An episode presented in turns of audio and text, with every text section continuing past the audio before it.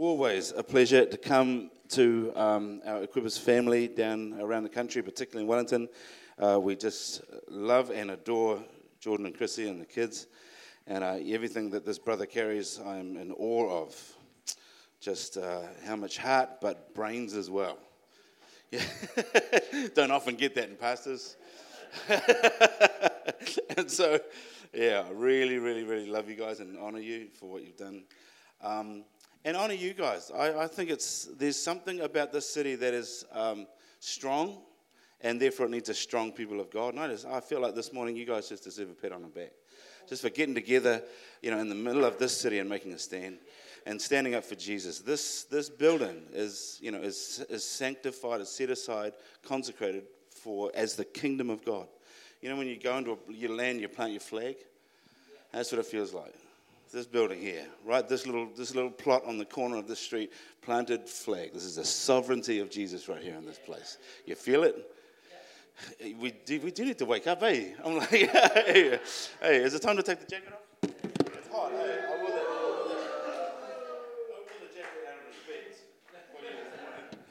And now I'm taking that respect off. No, no, I'm, I'm, I'm just, I'm going to get straight into casual mode because um, cause this is family whether you like it or not, I'm welcoming myself and helping myself to the fridge. Um, can I talk about this stuff before I, before I forget and I get wrapped up in what we're doing? Out there on the table, um, over the last year, Libby and I have both written books. Um, yeah, and we're wrapped about them, really, really excited. Libby's book is called Journey, and she doesn't, she's actually run out of books out there, but what she, what she was doing was this notepad with her book. So you can go out to the table afterwards, order the book, and get the notepad kind of in one big deal. Cool? Um, my one's called Rebranding Worship. And, um, and you know, every time I come here, I talk about worship. It's because for, for four years, God had really placed something on my, on my heart and downloaded a bunch of stuff from the Bible about worship. I finally got it down into one concise 500 page book. No, no. I actually, I forgot. It's about 240 pages, so it shouldn't take you much more than half an hour to read uh, if you're Jordan. Um, is that cool? Please go and grab that. Um, there are, I, am amazed at the amount of, of, talented people around this, around this joint. Just up on the stage here, seeing these guys, seeing these cats. Yesterday, spending time with the creative teams, the Low guys, your guys. Uh, it's, there is like, there's amazing talent here. And so our heart has always been not just for, you know, worshippers in the church overall, but creative people to be able to express worship in a way that's honoring, truly honoring and serving to God and building a, and building a church. And so one of the ways we do that is by running the school called Equippers Creative Lab. Equippers Creative Lab. It's really, it's really there. Um, you know, I, we don't normally tell them because there's a couple of guys here, but we don't normally tell them uh, until we're kind of halfway through the year that we suck you in with the music. But really, it's a discipleship school. Yeah. we suck you in with the music, but we want to get you ready to be not just Christian artists, but just Christians who just serve in the arts. Uh, in the same way as you wouldn't say, you know, I'm a Christian bank manager or I'm a Christian mechanic. You're just a Christian and you're serving out your Christ like life in whatever realm you're in. And that's what we want to do with creative people. Take them, teach them how to be Christians and show up to work on time, you know, and pay your bills and uh, do the dishes and still be able to be shredding up here on the guitar. Cool? All right, so please go ahead and if you are interested at all, please go ahead and grab one of these out at the table. Come talk to us because our heart is to train you. Um, uh, talking about Josh and the guys, you know, the revolution stuff. This is how, this is how we party. Right, we define the party. That song, um, it's available here on download if you haven't already got it on, on iTunes. Um, Josh and, and our whole generation of guys, the Keenan, who's Mark Stevenson's son, Gracie sings on it. There's, those guys have just been going mental. I really believe there's something on those guys and on the, on the revolution youth movement around the country. Uh, and what's cool about this stuff is not just songs, they actually reflect a movement. And I was able to take this stuff over to the States recently, and we did that song. And I, like, we had this opportunity to do any song we wanted to in front of this international crowd uh, on Israel Houghton's platform and we chose to do that song because it represents what's happening in New Zealand. And, I, and then I had the problem of being a 48 year old clown uh, trying, to, trying to represent the song. But we did it, and it just went mental. Churches around America are doing it now because they they just heard it. And so they were praying for the next generation at this whole conference. Israel's jumping around the stage saying, Let there be a revolution, let there be a revolution, let there be a revolution. And I'm standing on the start of the stage thinking, There already is, bro. It started in New Zealand. It's already happening. It's already happening. You, you with me? Wake up then. Come on, make some noise. Okay, all right, we'll get into it. Who, who wants a book, by the way? Oh, go and buy it then. now I've seen your hand, I know who you are. I'll expect to see you at the table.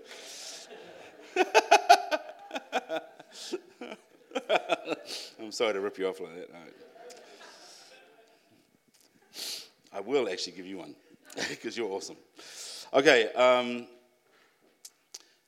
Romans 8, one of my favorite verses ever, is the one that says, The spirit of life in Christ, like a strong wind, has magnificently cleared the air, freeing you from a fated lifetime of brutal tyranny at the hands of sin and death. This is one of the verses in Romans 8. I, I, I kind of read it quickly and I knew it was somewhere in Romans 8. I didn't even write the verse number. It was just, it's just one of the verses that I love, and it's in the message version. Let me read it again. The spirit of life in Christ, like a strong wind, has magnificently cleared the air, freeing you from a fated lifetime of brutal tyranny at the hands of sin and death. It's not until you've met someone that has been brutalized by the tyranny of sin and death that you appreciate the spirit of life in Christ.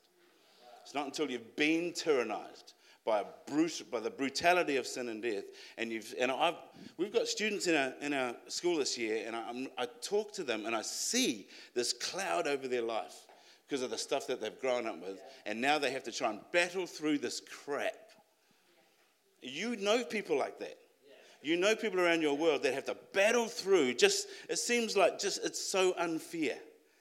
The things that you grew up that you thought were normal, things like integrity, honesty, discipline.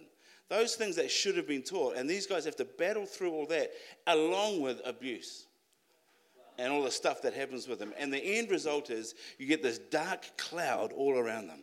And they can't even see where they're going, let alone have to try and find a life in there. Somewhere along the way, they stumble into a church, somebody, somebody prays the sinner's prayer over them, and now they're a Christian.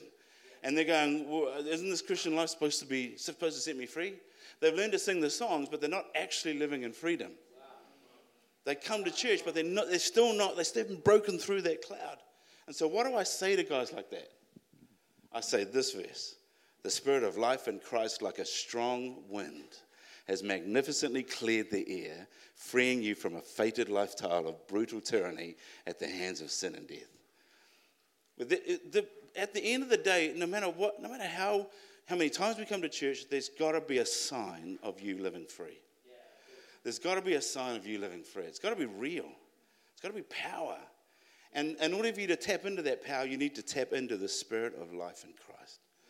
I reckon one of the greatest battles God has had uh, in his church throughout history is his own people turning a beautiful, love, intimate, spirit filled life relationship into stone cold ritual and religion. That's what we're fighting. it's, it's got to be real. And the one thing that makes it real is relationship. When we come together and we worship, it's not, it's like when, when you come together and you worship, you can sing the songs or you can look for a time to get close with Him. Meg, you did awesome this morning. Love your voice, love your spirit. You're leading, you're there, you're reaching out. And when you get a worship leader that's like that, it's sometimes you know it's cool to support the worship leader. It's actually better for you just to chase God. And the worship, the worship team and the worship leader are just there to facilitate our worship. We're not there just to kind of, hey, these guys are doing great, hey, let's give them a hand. You know, let's support them by singing. Yeah. okay, thanks. Let's, that's not why we're there. We're actually there to maintain this, uh, this intimacy. It's got to get emotional. When you talk about a spirit filled life, you can't have a spirit filled life without the emotions. No, it's like, it's like date night. Even your scheduled date night. You've seen the movie. right? That's what my date likes are like. we get together and it's like, oh, you know, it's, I don't know why it is that date night happens to fall on the time when it's just, when it feels least like doing it. You're tired, you're worried, you're, you're broke, you know, and you, and you go, what do you do? What do you do? You have to try and make this time where you get together and you force yourself to interact. You force yourself to talk and to, and to try and conjure up feelings. Why? Because otherwise, you just live this life in existence. How many Christians are living their life in existence, but they never force themselves to interact with the Spirit of God? The actual Spirit of God. Christianity 101 spend time with God. Spend time with Him. When does it when does it stop becoming religion? When does it start becoming just I mean, yeah, when does it start becoming a real relationship? Uh, John 10 says, The thief comes only to steal, kill, and destroy. Jesus said, I have come so that they may have life and have it abundantly. I reckon, I reckon Satan has stolen our, our relationship away by stealing all the stuff of the Spirit. I, I, just, I reckon part of this, of course, is music. When I, when I look through, I, I was actually doing a bit of a study and looking through church history in terms of music and arts. And I realized, man, what, what happened? You could see it. It's a sign of the Spirit. Where there is a Spirit, there's an explosion of creativity. Well, see, when our first, our first organized worship was when Moses got together.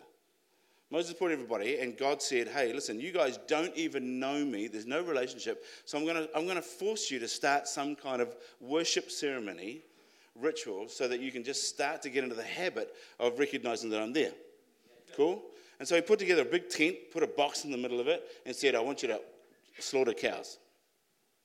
That was your worship. Just kill cows. There was no music.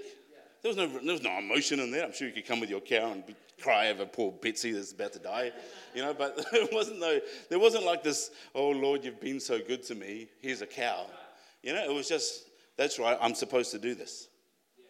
It was very much have to.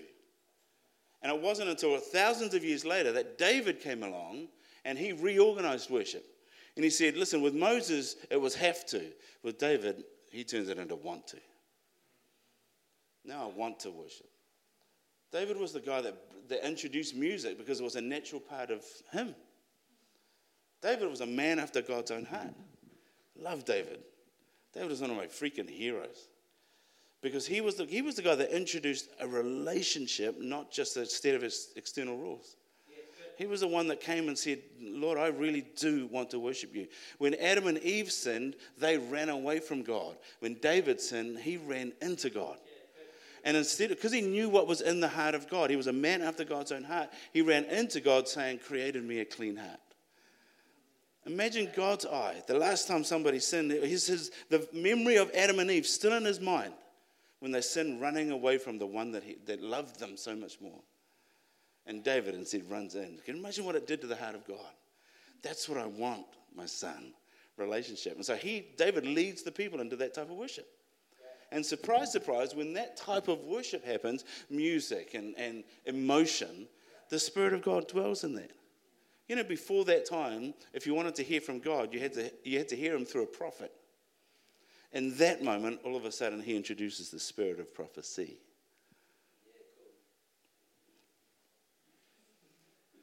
Now you don't have to listen through one guy. Worship. And, and the Bible says God dwells in the praises of his people. All of a sudden, the Spirit of God is dwelling in the praises of his people, and he starts whispering in people's ear. When did we take on this vibe of worship that we have today? And what do we model our modern worship on? We don't model it on the early church. We don't model it off Acts. Everything we do in worship today, we model it off David. Yeah, right. that, that, ain't New Testament. Yeah. That's Old Testament, yeah. which means the Spirit of God was around in the Old Testament. It's always been his heart. It's always been his desire to have a relationship with you. So if David started that, I'm a, man, what it meant to God, David, that later on he would call his own son a son of David. Oh, shucks. and then later on, Jesus himself comes to the planet. This is cool. Jesus himself comes to the planet and he brings with him, again, a rush of the Spirit. Now, this is, this is interesting. When Jesus was in the womb, it said he was filled with the Holy Spirit right from, that, right from conception. That's pretty awesome. But then later on, 30 years later, he gets baptized, and it said the Holy Spirit descended on him like a dove. What do you mean descended on him? Didn't he already have it?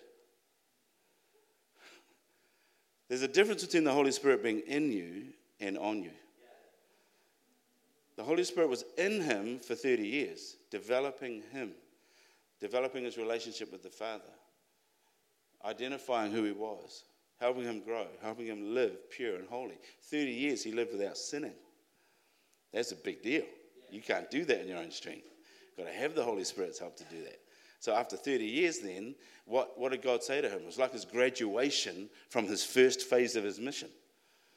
For 30 years, Jesus, I just want you to go there, grow up, and don't sin. And that will qualify you for the next phase, which is your mission out to the rest of the planet. And so he, I can see him at the end of that time goes, right, now it's time for me to go and go and uh, minister to somebody else. So then he goes over the hill. He sees John the Baptist. John the Baptist says, Behold the Lamb of God. He comes down. He's, he goes to get baptized by John. John says, This is not right. You should be baptizing me. Jesus said, No, it's appropriate. Because as our example to be to minister to everybody else, that first and foremost, we have to acknowledge God and submit ourselves to Him. Yeah.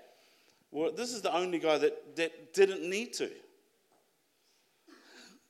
It's the only guy that never sinned.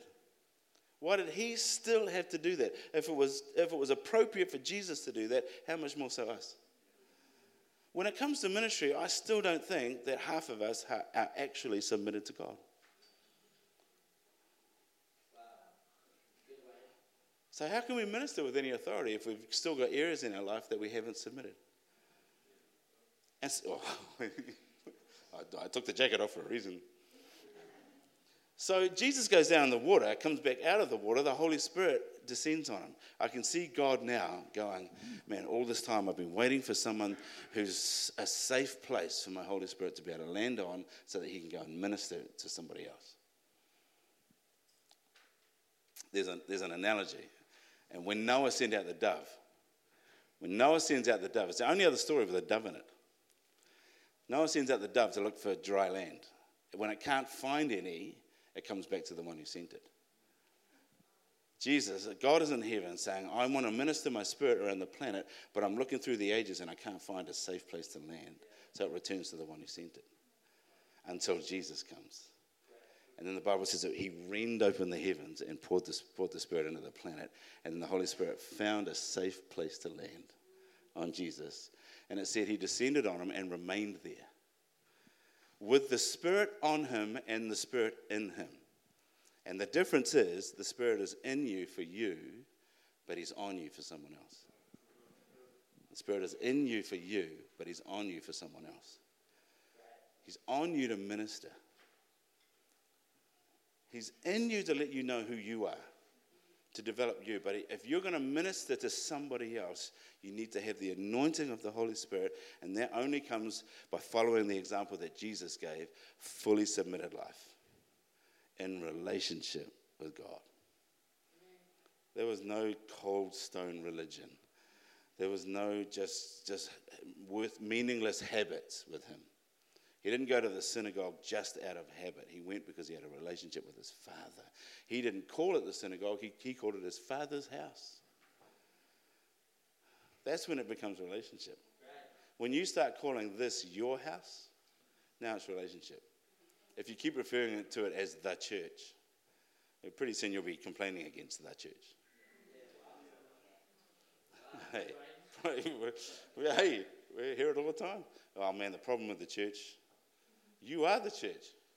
That's like me standing in my, home, in my own home saying, man, the problem with this house, hey, no, there's no hospitality here. no hospitality here. Visitors come and, and the dishes aren't done. What a mess. Whose responsibility is that? It's like the preachers that get up and say, the problem with this generation is forgetting who it was that raised that generation. hey, so, so God's, God sends the Holy Spirit onto Jesus, who's about to minister to everybody else, Jesus himself. And he goes into the desert and gets tempted by the devil. Wait, he's lived for 30 years without sinning. He's willingly submitted himself to God. He's anointed with the Holy Spirit, and still he has to go through a desert time. He's just heard God say, This is my son whom I love, with whom I am well pleased.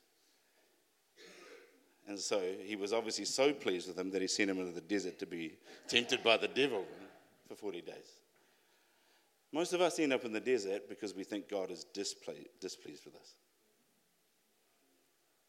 We, go, we find ourselves in a wilderness time and we think that God is punishing us. Perhaps He's just getting you ready to minister. It's a, it's a cool little thing because Jesus goes into the desert. He comes out of the desert, goes straight to a synagogue, and, and there he says, he reads out from Isaiah 61, and he says, The Spirit of the Lord is upon me. If We've just seen that. Spirit, and to what? He's anointed me to preach the good news, to bind up the brokenhearted, to set the captives free, to declare the year of the Lord's favor, to declare the day of God's vengeance. Vengeance against who? Against a dark kingdom that's, that's oppressed us for centuries. And nobody's noticed it. You know, all that time, uh, all that time, the, he, Jesus comes, he's anointed by the Spirit, he walks in, the only person that recognizes him is the guy with the demon. Hey, you, you need to be opening your mouths wider than that when it comes to that. Think about that the anointed Son of God walks into a church, and the only person that recognizes him is the demonic spirit.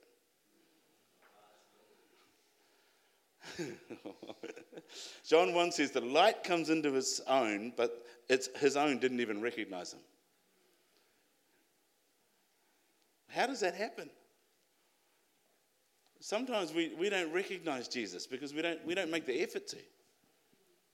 That's why worship for me is so important it gives me a chance to recognize what he's done, to remember what he's done, to acknowledge him. Jesus, I will never forget what you've done. I don't care how bad things get, get the glass is, is going to be half full. You know, like Jordan says, the day is it's always a good day. Doesn't matter how bad it gets, he died for my sins. Doesn't matter how bad it gets, I've got a life of victory. I've got an eternity with him to look forward to. Doesn't matter how bad it gets, his presence is always with me. Doesn't matter how bad it gets. For that reason, I will come in and do what the Bible says. I will enter his courts with thanksgiving. I will enter his gates with praise. I will come and say, This is the day the Lord has made. I will rejoice, for he has made me glad.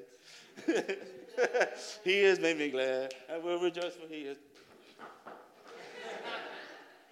It's funny, eh? When we read these things, I can't stop dancing. That like this is this is how we put it. Every moment in your freedom makes me want to dance. And I realize most of the time I'm singing that, I'm not dancing. every moment in your every moment in your freedom makes me want to dance. Do we mean that? Sometimes we sing that, let there be endless praise, and then it ends. hey, we sing these songs, but don't actually mean them. It's a challenge to us. Walk through your day ceaselessly praying and praising. Walk through your day with an attitude of praise, an attitude of thanksgiving, an attitude of joy. That means you have to go against your feelings. I'm convinced that the opposite of faith is feelings. It's not doubt. Opposite of faith is your feelings. It's your feelings that tell you not to praise. It's your feelings that tell you to be sad. It's your feelings that tell you to do horrible stuff. It's the feelings that tell you to go get drunk. It's the feelings that tell you to go sleep with that chick. It's the feelings that tell you to jump on the computer at night. It's your feelings that tell you to eat something.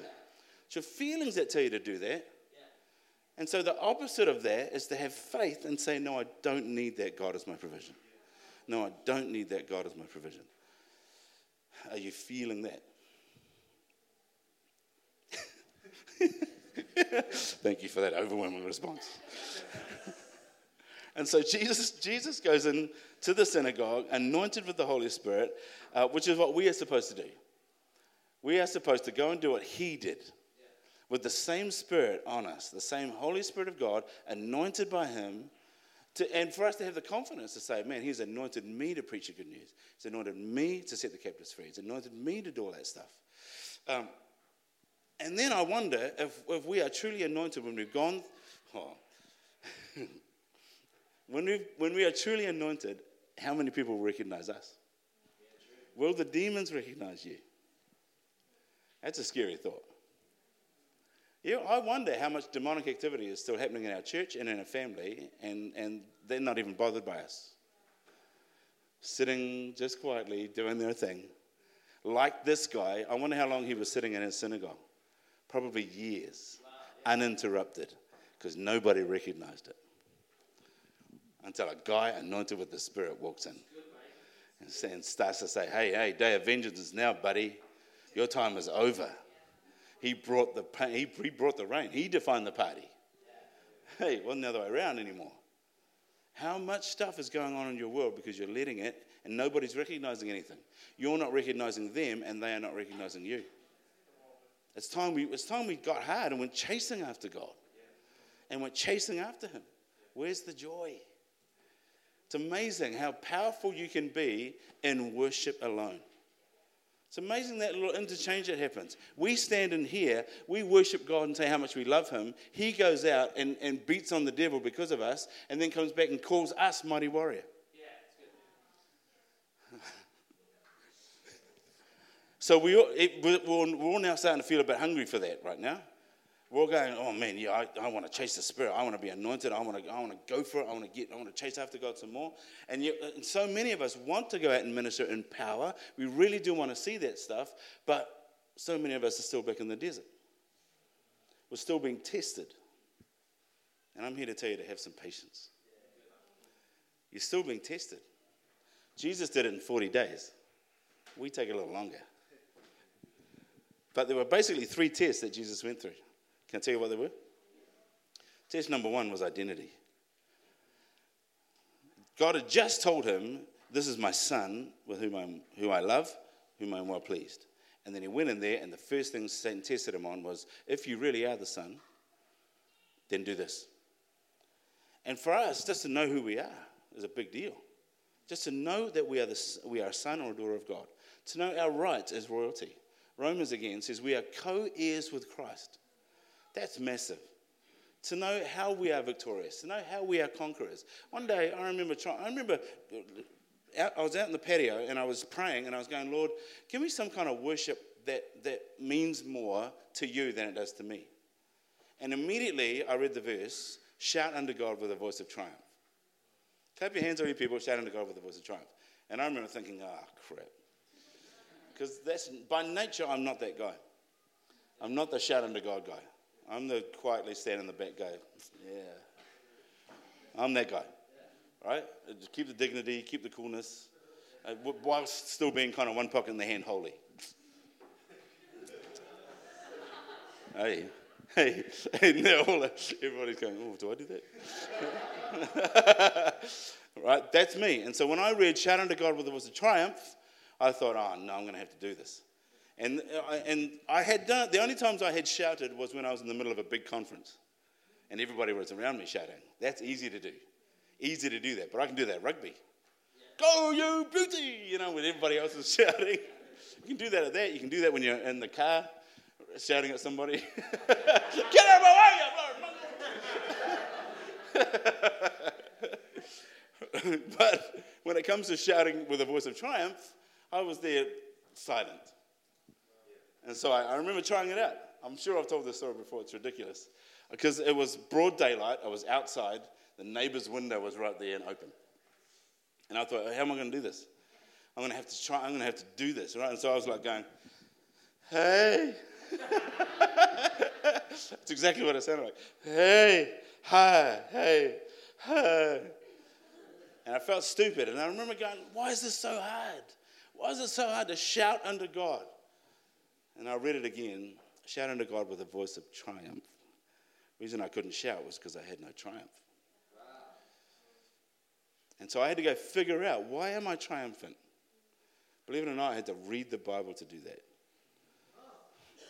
I had to read through the Bible, find out exactly why I was triumphant. Jesus has defeated sin for me. I can have a lifelong, eternal relationship with, with God For that reason, Satan has no power over me. I don't care what, what he can do, what he can bring up to me. He, he has no power because Christ's blood has covered me. Jesus paid the price for all of our sins. Since the beginning, before the foundation of the world, Jesus did that. For that reason, I can stand and say, it doesn't matter if, i if I look weak. I can boast in that weakness because God's grace is here for me. His mercy is new every, every day, and His grace is sufficient for me. Every single one of these verses, all of that stuff, all of a sudden came into me and told me who I was. I was a co heir with Christ, more than a conqueror. Nothing could separate me from His love. When I've got that type of identity, now I don't have to be worried about what people think of me. Satan can come and lie to me and accuse me of everything, but I know who I am. When you know who you are, then you have, then you then you're qualified to go out and tell somebody else. But until you know who you are, what are you ministering to somebody else? You're just ministering your orphaned state. state.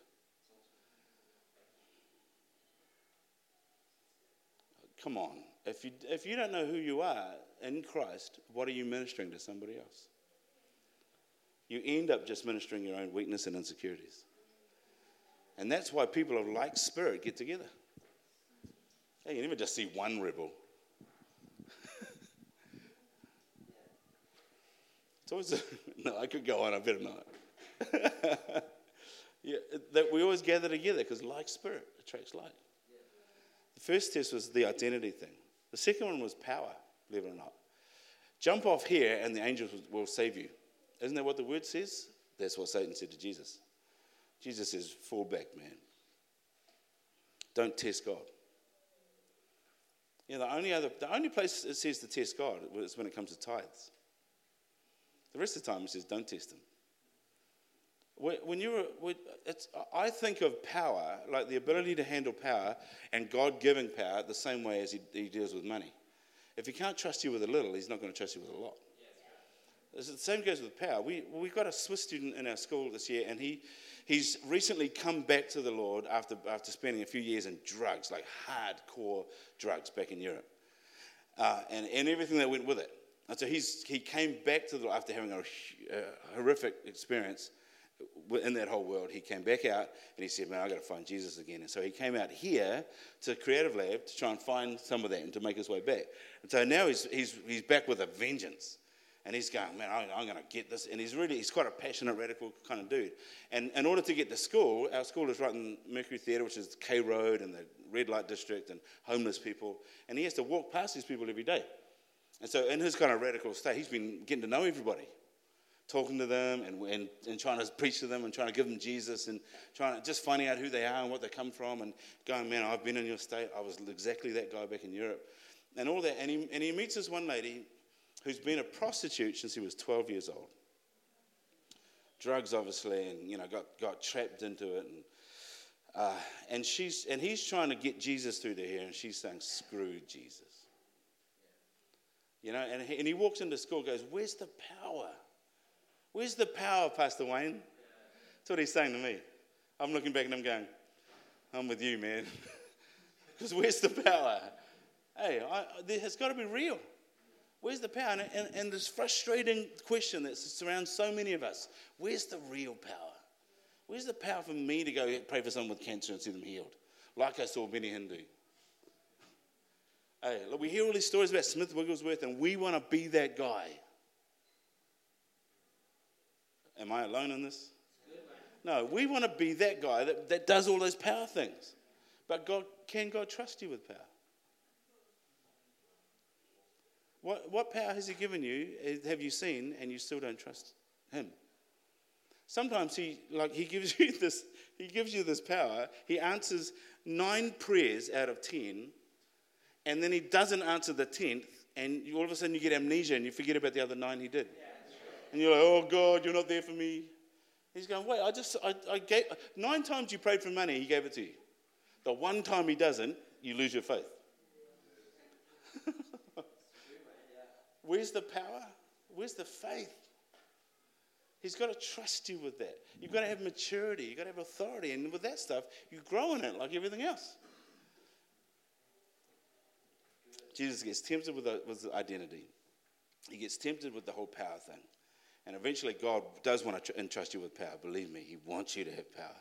But you've got to earn it, you've got to grow into it, you've got to believe for it, you've got to start building your faith in that. And the third thing He tested one was worship. Satan said to Jesus, I'll give you all this if you'll just worship me. That seems like really, really, really basic. The question of worship who will I worship? When we say that, if Satan showed up to you right today and he said, Listen, I'll give you a whole bunch of stuff if you will worship me, of course you'd say no. Of course you'd say, Get away, I worship only Jesus. Right? But if Jesus present, if Satan presented himself to me in the form of a Big Mac, hey, all of a sudden I'd be like, oh, hey, what's your Big Mac? That's the thing, believe it or not, that you keep saying yes to when you know it's bad for you.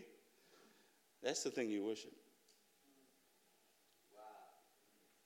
If you, if you think about it, that's the thing you bow down to. That's the thing you enslave yourself to. Is it not?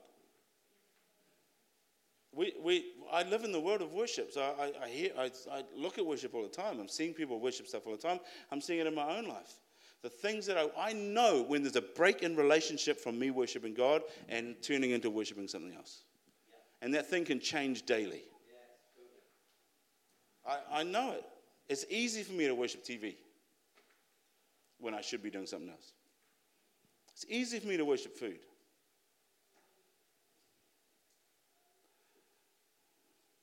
What's your Big Mac? When we go through that stuff, and God has to take us through these tests, we, we may not get them right, you know, all perfect, but the idea is as we go, we are still being tested in those things. Do you know your identity? Is your worship pure? Do you really, have you really submitted yourself to worshiping God and God alone? And finally, power. Can He trust you with power? Can He entrust you with power so that you're not going to use it to go to your head? So you're not going to use it for any other. I remember, still, still remember as a kid trying to bend a spoon with my mind. You know, when I became a Christian, in Jesus' name. So I bend it and try to move a spoon. Anybody else? No? Yeah. hey, uh, tried walking on water once. Glad I had my tags, togs on. no faith. Useless faith because, because it was just, I was a kid, I was a teenager looking for the power without the maturity to handle it. And, and there's, a lot of, there's a lot of departments of power, there's a lot of areas that we can have power in. Uh, and God will probably entrust you. You notice that you have most power in the areas that you've been through most testing in.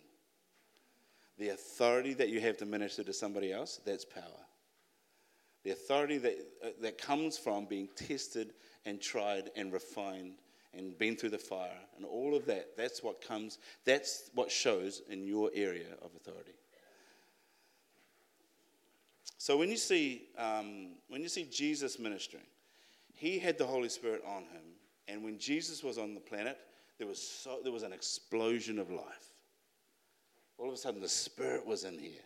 There was an explosion of life people were getting healed, there were miracles, but also there was an explosion of song, believe it or not.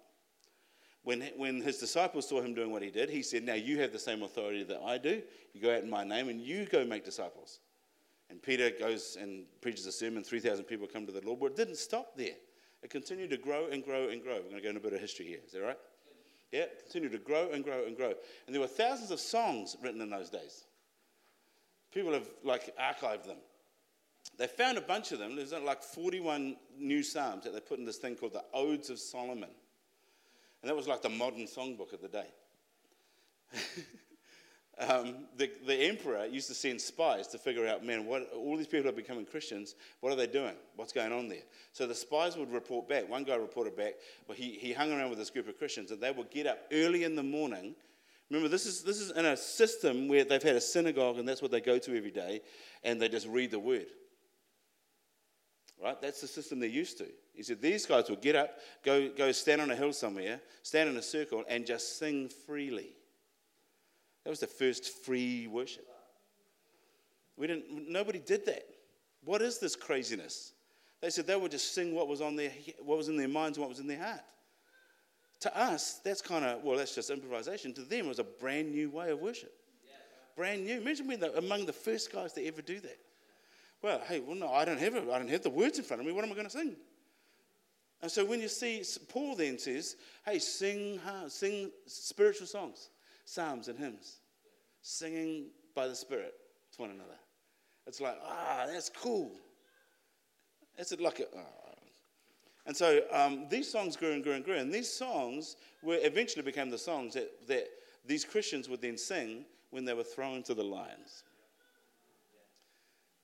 The lions, the whole lions thing stopped because of the music. The crowd got so much into the singing and, and, and the conviction that, that they felt coming out of it that it was like, man, we're, we're so convicted by the strength of these, of these Christians singing that, it's got to stop. Where there's a spirit, there's an explosion of life. There's power. There is this, there's this relationship. But all of a sudden it becomes real. And so all these people were becoming Christians, and Constantine the emperor um, th- then made Christianity the state religion. And why did he do that? I don't reckon it was because he became such a, such a Christian. This is just my opinion. But I reckon he did it because he didn't want to lose the Christian vote. And that shows by the fact that, of course, because he was head of the state, he was also head of all the pagan religions.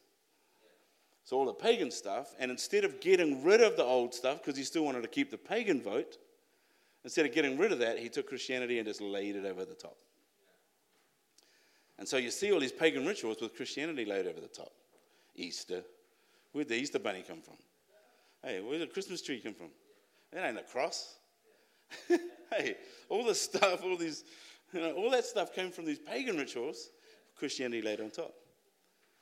And as soon as you start to make, as soon as you start to force somebody to believe something, it stops becoming a relationship, starts becoming religion. And that's exactly what happened. As soon as it became a forced religion, you could see Satan get right in there and he says, I'm going to take the life out of this. I'm going to take the relationship out of this. I'm going to force you to do stuff you don't really want to do. And let's, let's start with these, with these stupid songs and so what he did was, over the next 300 years or so, he started, he started taking the life out of all the songs. He said to them, hey, listen, um, music is, the rhythm in music is way too sensual. So let's take that out. In fact, harmony is also way too colorful, and you are too, that's too unholy. So let's take that out. Now you're left with this rhythm, rhythmless, monotone chant called the Gregorian chant. And then, and then, um, and then he said, listen, uh, you, in fact, you guys are, so unholy, you're not, you're not even allowed to sing this stuff. We'll get the choirs to sing it while you stand there and listen. In fact, you're not even uh, holy enough to hear it in your own language. Let's, let's translate into Latin so that nobody else can, can, can hear it except you have to believe us. They did, did the same with the Word of God. They said, let's translate the Word of God into Latin because you're, you're too unholy to hear it in your own language. So you just have to believe me when I tell you what the word says.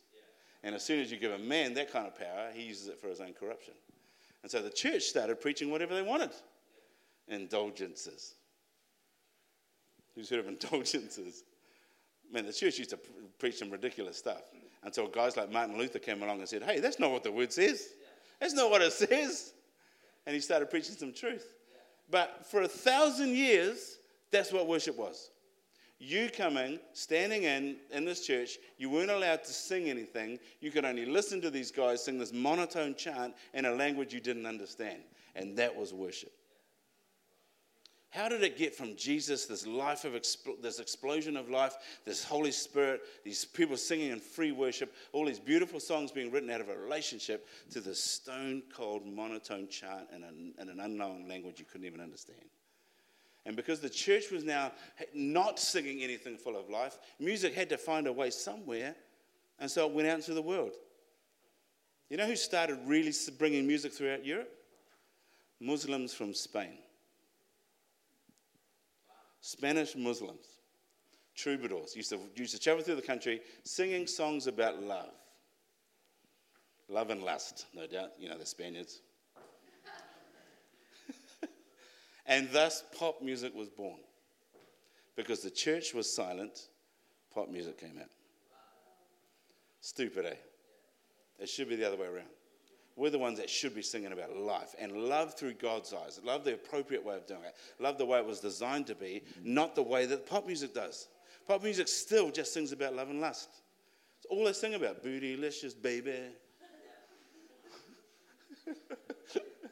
That's all they.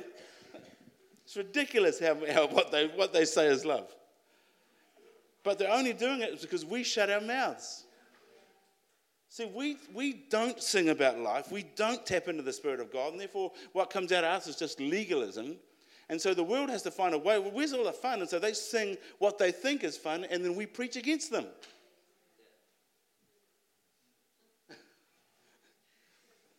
the answer is not just stop preaching against them. The answer is to sing what real life is, to sing what real love is, to sing what a real intimacy it is, to sing what real relationship is, to sing with real power, to sing with this spirit of life that clears away this life of sin and death. That's what it's about. For us to tap into a Holy Spirit that is so, so full of power and so ready to imbue you with power if we would just give ourselves to Him, chase after Him, become God chasers, God pursuers. That's what it's all about. I reckon we need a keyboard player. if I was to go through and, and tell you just so many, I wish I had time to go through the, the years that came after that of just of what happened with church music alone, let alone pop music.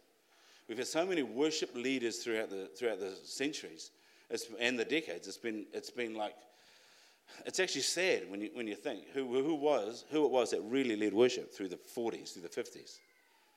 You know who I reckon led worship in the 40s and 50s? Elvis Presley.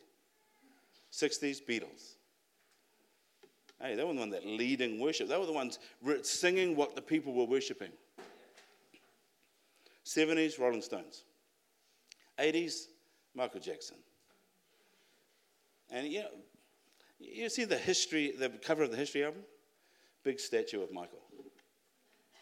Instead of, instead of being who he was designed to be, worshiping God and leading other people to worship God, he built a statue of himself. Because the church. Who led worship in the 90s? Foo Fighters? 2000s? When did Beyonce come? Is she singing about Jesus? She should be. Where's that? Where are our Beyonces?